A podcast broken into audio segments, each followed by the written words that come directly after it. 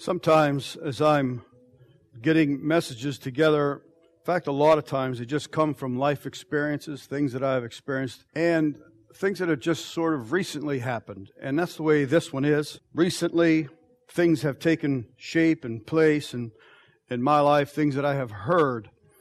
For one, for instance, Ruth's sister and brother in law was visiting with us this weekend, and they were planning on coming here this morning, but before they got here, uh, they go to a Presbyterian church in, in PA, and they love the Lord. And uh, I was asking him yesterday if he's going to come and be with us for Sunday morning, and he goes, uh, "No, no, we got to go home and vote." And I said, "You got to do what?"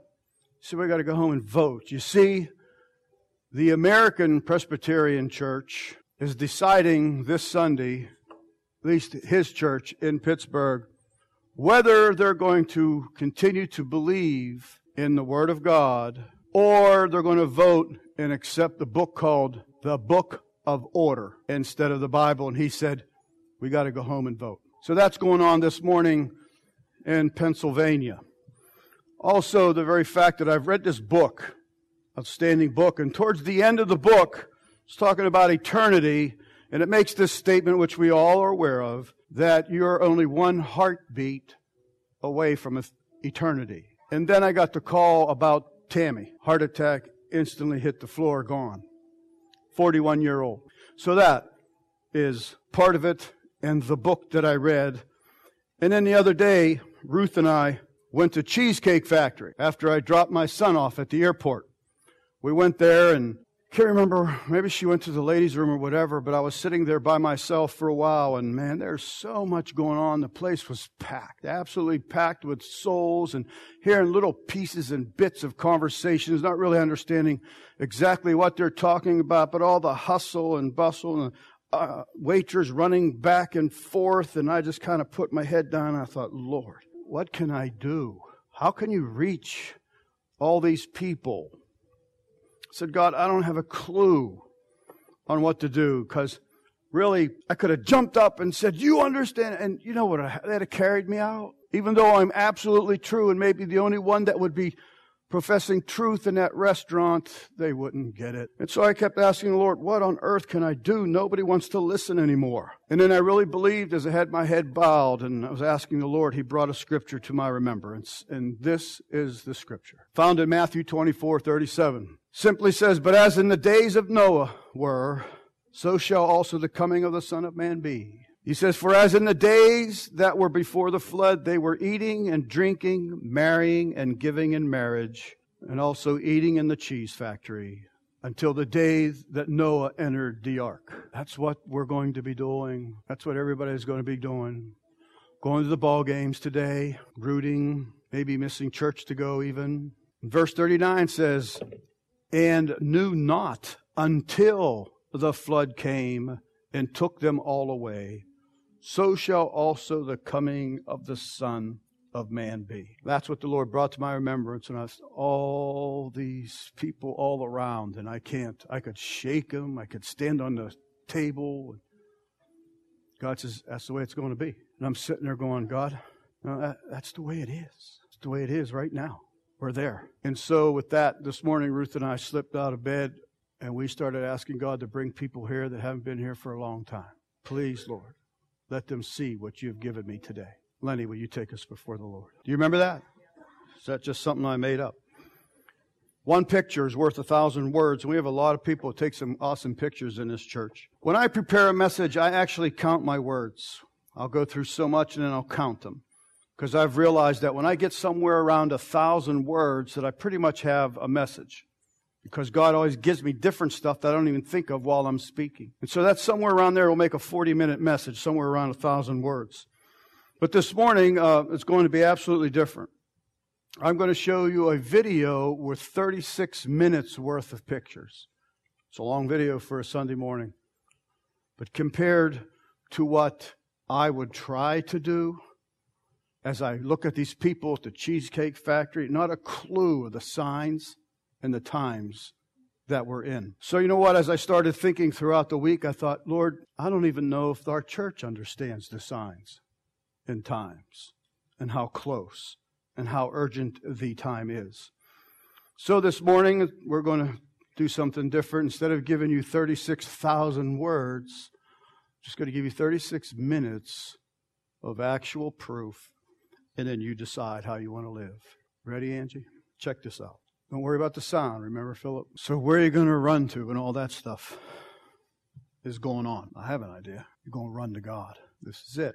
Look, I was sitting here even now and all week wondering, Lord, should I show them this? And then I thought, God, if I don't show them this, that I'm guilty because no one else is showing anything around. And then, Lord, I said, I thought, I, I really don't want to frighten them. And then I thought, well, God, you said to save some by, by fear and our, our lackadaisical attitude towards the house of God and the things of God. And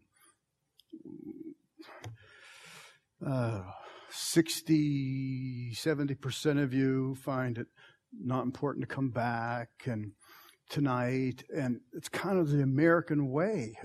And I'm looking at this and I'm thinking, oh my gosh. So I told Adam what I was going to do, and he said, Well, what are you going to do at the end of this? I said, I'm going to have an altar call. It's just it.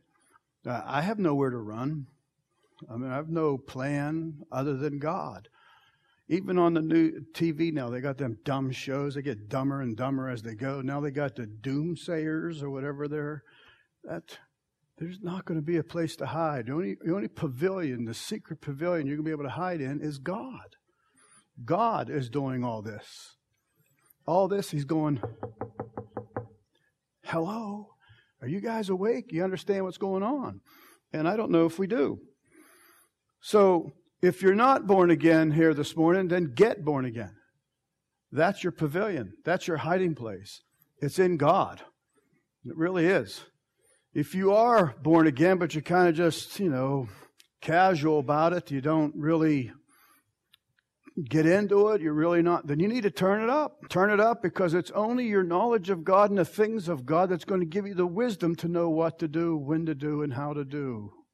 And if you are a Christian and you have been steady at it, then you need to keep yourself from getting wearied, distracted, and discouraged by staying in the Word of God. A church today has already cast their vote on whether it's going to be the Bible or the Book of Order. And the pastor said if it goes to Book of Order, he's leaving. If it goes the Bible, he gets fired. Yeah. Today, right now, Ruth's sister's church. Counting votes. Bible, Book of Order. Bible, Bible, Book of Order, Book of Order, Book of Order. So all this stuff is around us, and I'm fearful that we're asleep like the people in Cracker Barrel or Cheese Factory, wherever I was. Let's stand, please. And I know that this would be sobering, and even heard some of you go, oh my gosh, oh my gosh, oh my gosh. Well, I selected two songs. Because when I watch this and I get overwhelmed, I go to worship. And I just say, God, the first song I thought of was the first one I'm going to play for you today. And you can come to this altar and you can bring your family, bring your children, bring your past, bring your future, bring your presents, bring babies to come that are still going to come in life. Bring them all to God and say, God, we're yours. And I've showed my son this, passed his book on to my son, and I said, Jason, this is just the way it is. This is not time to take your kids and hide under a desk. Luke has a basketball game, go and root him on. Be the father you can. But you prepare him for this, just like I prepared you for this. You prepare your children, you teach them the things of God. That should be number one. And in us as Americans, if anything comes up, the first to go is God.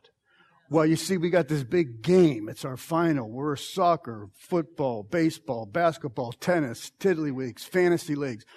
Everything is before God. And so I thought, as I sat there, I can't tell them people at the Cheesecake Factory, but I can tell you, these people here. First song we're going to have is that wonderful song that He's Been Faithful and he's going to be faithful to me and to you as he winds down this clock. You understand? Your God, your Jehovah, is doing this. He's doing it. Second song will be In the Presence of Jehovah. That's where I want to be. That's where I'm planning on hiding. In the presence. You don't know God? Come up here, ask Him to take care of you, become one of His. Hitting on six cylinders instead of eight as a Christian? Come up here and say, God, God, I need a fine tuning. Please, please let me be sharp in these last days. If you're a man of God and you still feel like you're doing good, don't trust yourself. Say, God, I realize that this time is quick and shaky. I have children. Lord, let me be what I'm supposed to be. Help me not to be distracted by something silly. Play the first song. Altars are open. Please, it's up to you now. You and God. Listen to the words as you come.